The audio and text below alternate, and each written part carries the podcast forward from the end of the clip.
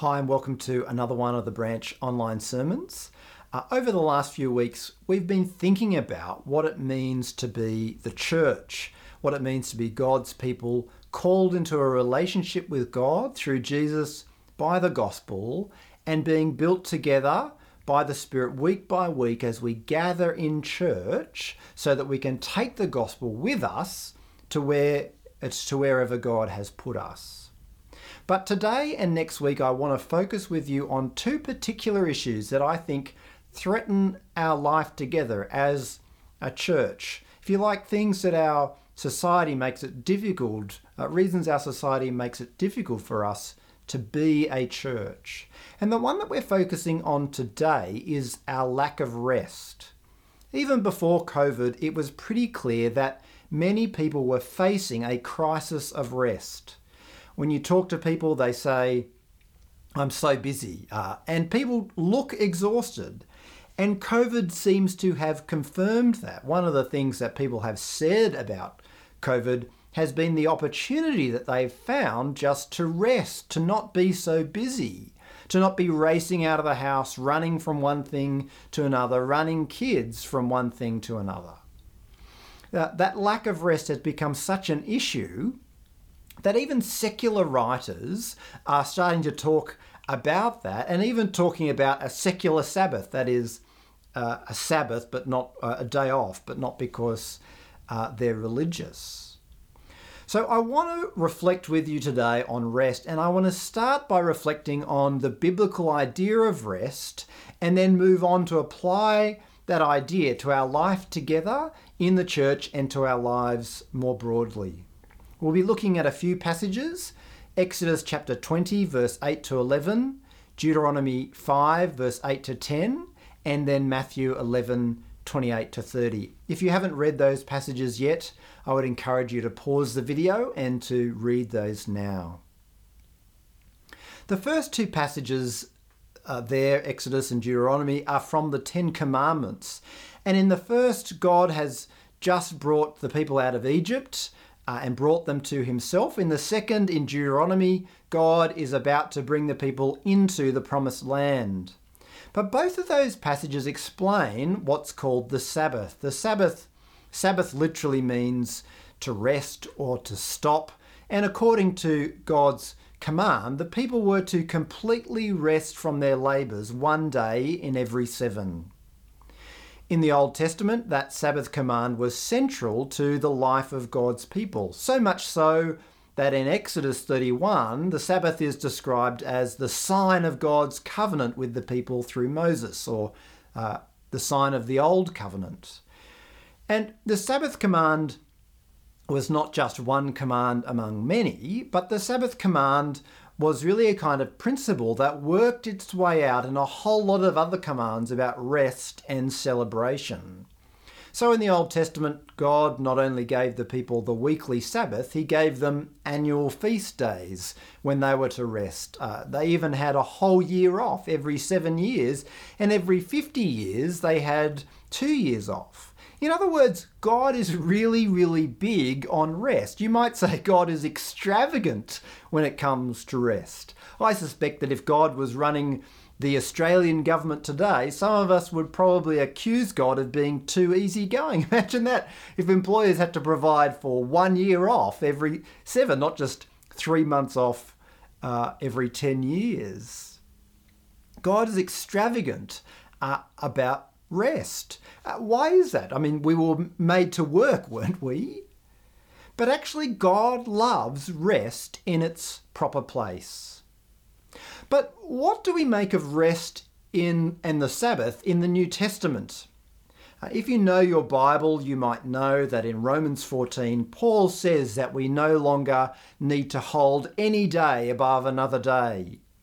Uh, not only that, the book of Hebrews tells us that the Old Covenant of which the, the Sabbath was a key sign, the Old Covenant is obsolete and disappearing. That's Hebrews 8, verse 13.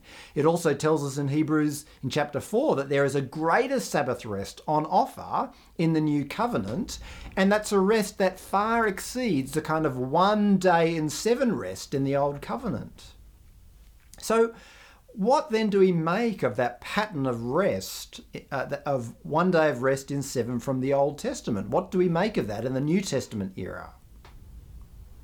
Well, while it's important to recognize that there is something greater about rest in the New Testament, it's also important to recognize that that pattern of one day's rest in every seven is not primarily something grounded in God's covenant with the people through Moses. It's not something just part of the Old Covenant, but it's a pattern that is established in creation.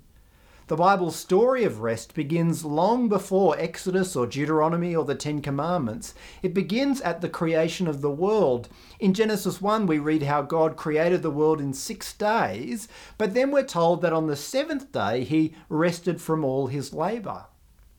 The Sabbath law is made on the basis of that creational principle established by God in his own practice. In that sense, the Sabbath is not firstly a law, but it's part of the very fabric of creation. It's part of the fabric of the very world in which we live. So, although it's true that there is a greater eternal rest to which the Sabbath pointed, a greater eternal rest, which as Christians we're already invited to enter into in some sense.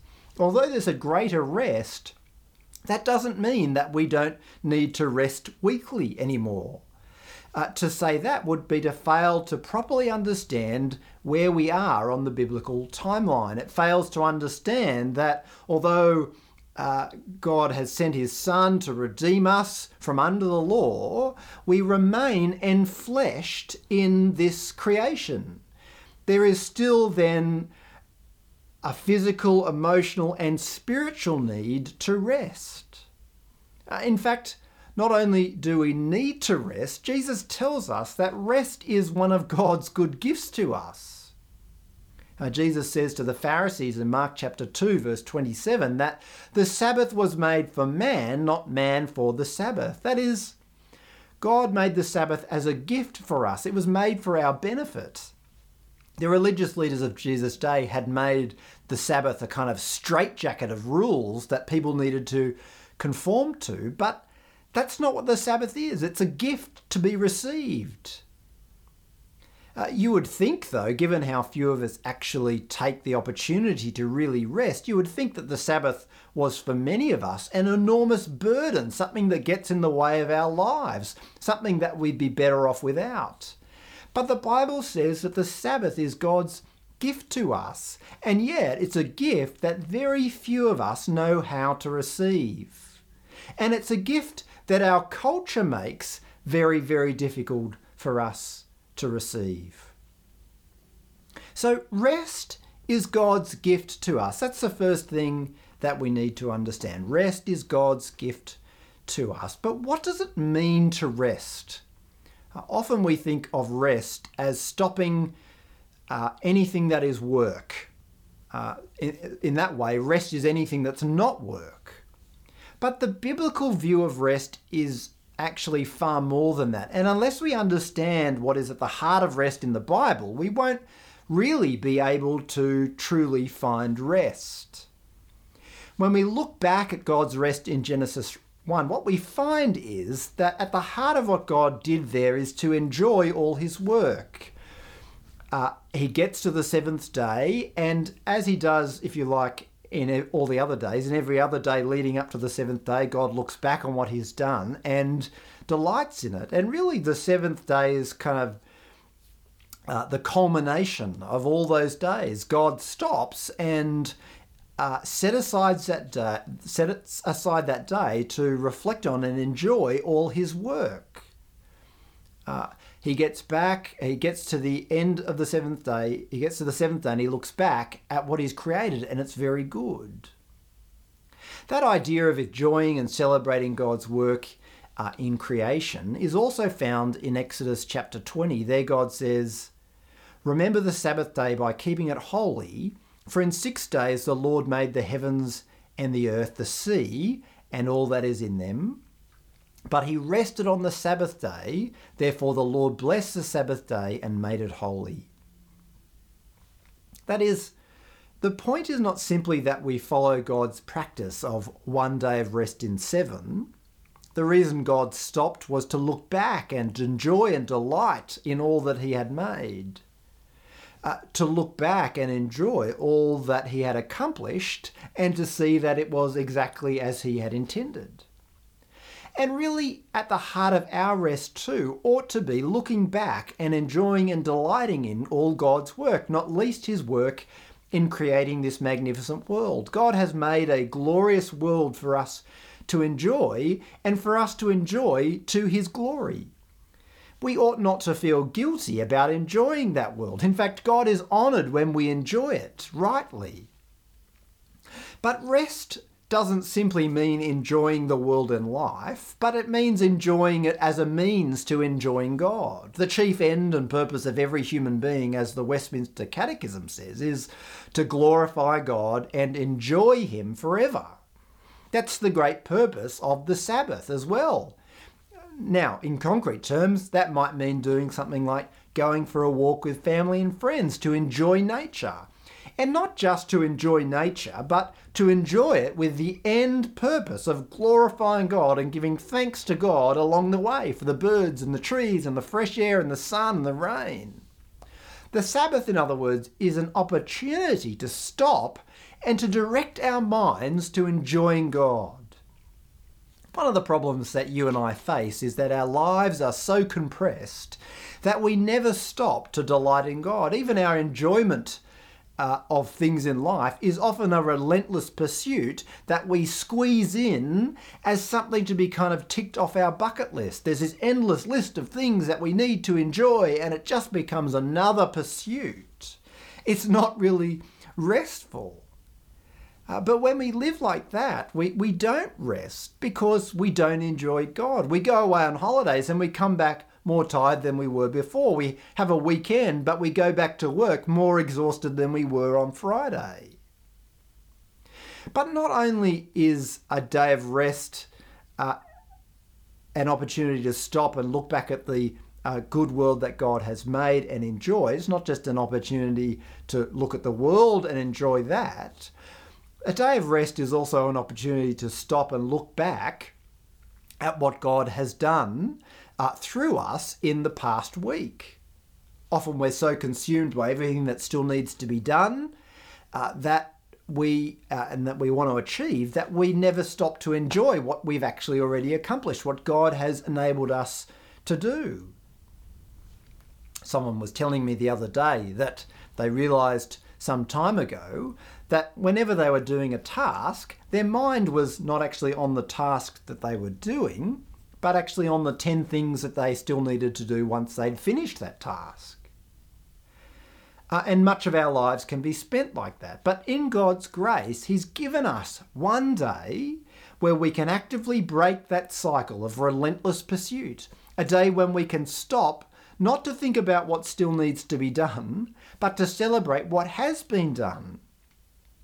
So rest looks back to what God has done in making this world uh, in creation. And it looks back to what God has done through us in the past week.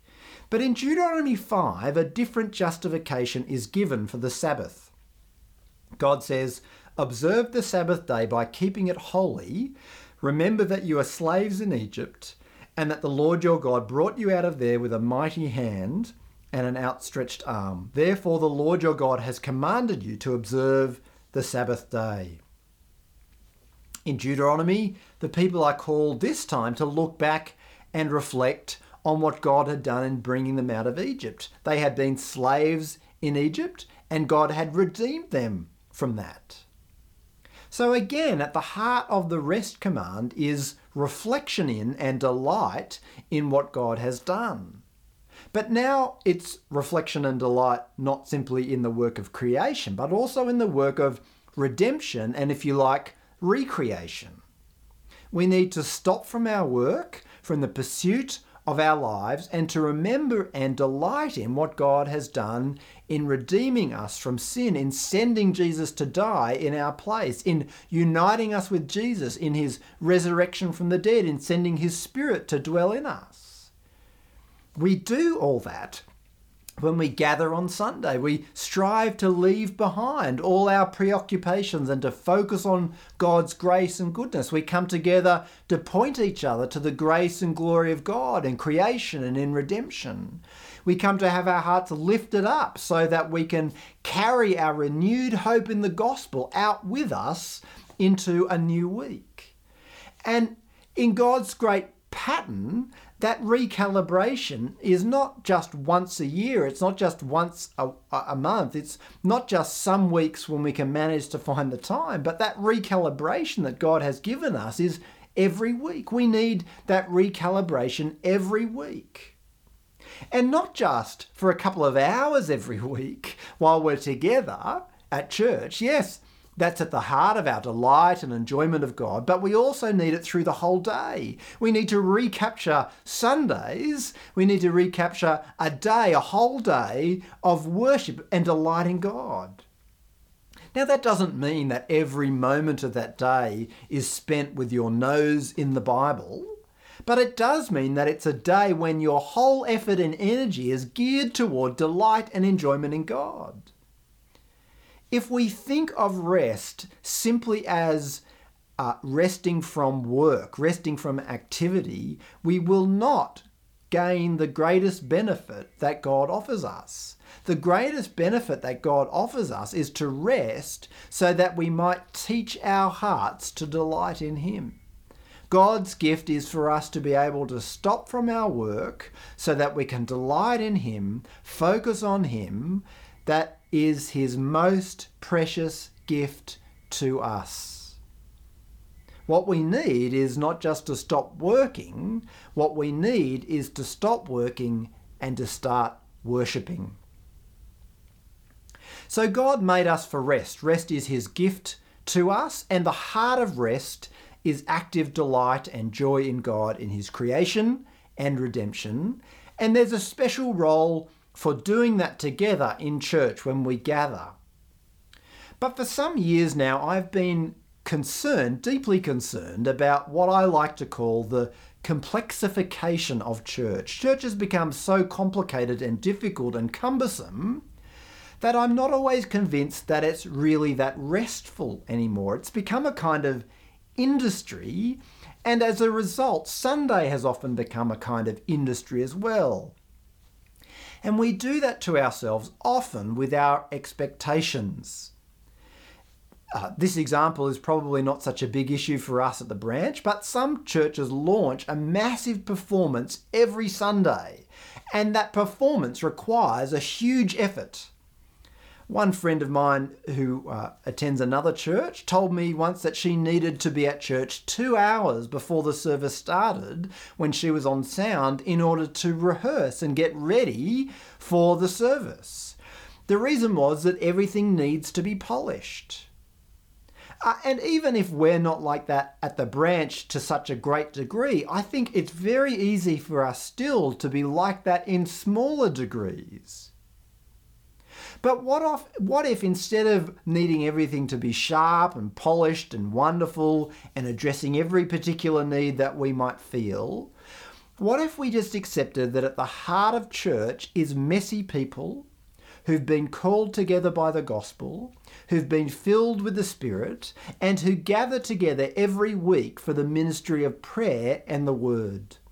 What if we accepted that at the heart of the gathered church is hearing the word read explained and applied to our hearts? What if we accepted that at the heart of the gathered church is praying together with one another, reflecting together, and exhorting and encouraging one another, singing together, uh, even if the songs are really old and really simple and completely unaccompanied and we're not very good singers, and if it's awkward? What if we accepted that those simple things are not just putting up with the status quo, putting up with the minimum. But what if we accepted that those things are absolutely life changing because they're God's means of grace by which He's promised to build and strengthen His church and build us together in love and good deeds? One of the questions I've been asking myself since COVID began, and even before that, is how can we minister and serve each other without lots of planning and preparation, but in ways that are still rich and maybe even more rich than we might have been used to, then they might be more rich than in what we were doing before. Again, I hate to keep going back to the same thing, but again, the group prayer and discussion that we've been doing uh, at the at Innocent Street, for example, is part of that. It doesn't require any planning. There's no preparation. You don't need to come with pre-prepared uh, prayers or pre-prepared thoughts about the sermon. There's no planning or preparation except a life of preparation. That is, we're prepared for what we do together by God's word and spirit through his ordinary means of grace, week after week, changing and refining us through prayer and the word. Yes, those things can be a bit strange and awkward at first, but people have shared with me that the more they've done it, the more they've become at home with it. But think too about other things. Think about other things that we take for granted that shape the restfulness or lack of restfulness of our life together. Lots of the things that we expect from our church life together can actually take huge amounts of time and preparation from people who maybe are already busy serving God where He has put them. What's interesting during COVID is that we've had to get along with some of the things that uh, we're used to. We've discovered that you can run music ministry, for instance, on a shoestring. You can even sing along to recorded music. That's okay. We can even do without coffee after church or without creche or Sunday school. Sure, uh, those last two have taken a bit more of an adjustment, maybe. It's been an adjustment for parents learning not to stress about their kids uh, making noise or being unsettled, and it's been an adjustment for those without kids learning to be patient. But those are both good things for us as a church body to learn. And other good things have come out of that as well. Uh, one person shared with me a few weeks ago how their four year old daughter prayed in one of the group prayers with adults. or another person uh, uh, shared how their son, who has learning difficulties, could share his insights from the sermon. Or someone else uh, who since Sunday shared with me who, uh, because Sunday school hasn't been on uh, at the moment, they've been much more intentional about discipling their child at home. Uh, good things have come out of not doing some of the things that we just expect to be part of church, but can sometimes make church overly complicated. But church doesn't need to be complicated. Church is not rocket science. The Christian life is not rocket science. We make it complicated ourselves. But at the end of the day, what really matters is gathering together under God's word to listen to God, to pray together, to sing, to be built up and refreshed by the gospel, so that we can go out into the places where God has put us to serve Him there. So God made us for rest. Rest is His great gift. The heart of rest is delight and joy in God, and there's a special role in doing that together in church, and we need to be mindful to make sure that our time together is restful, is joyful, is delightful. But finally, Jesus says something very important about rest as well uh, in the passage that we read from Matthew 11. Jesus says that if we come to Him, He will give us rest. But the really remarkable thing about what Jesus says is that the rest that he gives us comes from us taking his yoke upon us. Now, you don't normally think of a yoke as bringing rest, but that's what Jesus says. Jesus says that the rest that he brings actually comes from us giving up our lives to him. I recently heard someone say that the most tiring thing in our lives is sin. And that's actually true. It's probably not the thing that most of us will put our finger on, but the most tiring thing in our lives is sin. And the most tiring sin of all, I think, which is really the sin that is at the heart of every other sin, the most tiring sin, is hanging on to our lives and trying to keep them for ourselves. We think that giving up our lives to Jesus will be exhausting. And so we hang on to our lives and actually we exhaust ourselves. We think that giving up our lives to Jesus will be exhausting and that keeping our lives for ourselves will be restful. But it's actually the opposite. Hanging on to things that God is trying to prize out of our fingers is not restful, it's exhausting. But when we give up our lives to God, we truly find rest. When I talk with people, uh, their non working lives tend to be as crammed with activity as their working lives. In fact, it's probably worse than that. I suspect that most people's non working lives are more crammed with activity than their working lives. It's our relaxation time, which actually often is tiring us out. So many of us try to squeeze as much as possible into every spare minute, and so often that's in pursuit of our personal life goals. It could be fitness, it could be reading more books, it could be learning another language, it could be enjoyment, it could be getting better at soccer or footy or whatever sport it is. It could be winning the next competition or finishing the next project or remodeling something at home or repainting the back deck or spending time with friends. We have this endless list of personal goals which exhausts us, and we try to hang on to those rather than give them up to Jesus, but it just becomes more and more exhausting all those things that we set our heart on, those things that we would like to do, they're not necessarily bad things. They might be good things. But they're also not necessarily things that God wants you to do. In fact, those things that you set your heart on, those personal life goals, they may not be things that God wants you to do at all. God might not want you to do any of them.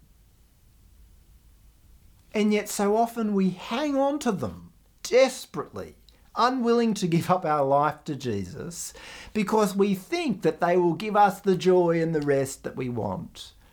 But it's so tiring to hang on to those things that God wants us to let go of, those things that God is trying for our good to prize out of our fingers. True rest comes when we give up our life to Jesus, all our dreams, all our goals, all our expectations for today, for tonight, for tomorrow, for the weekend, for the school holidays, for next year, for 10 years' time, for 30 years' time, when we give up those goals and say, Lord, I offer myself to you today.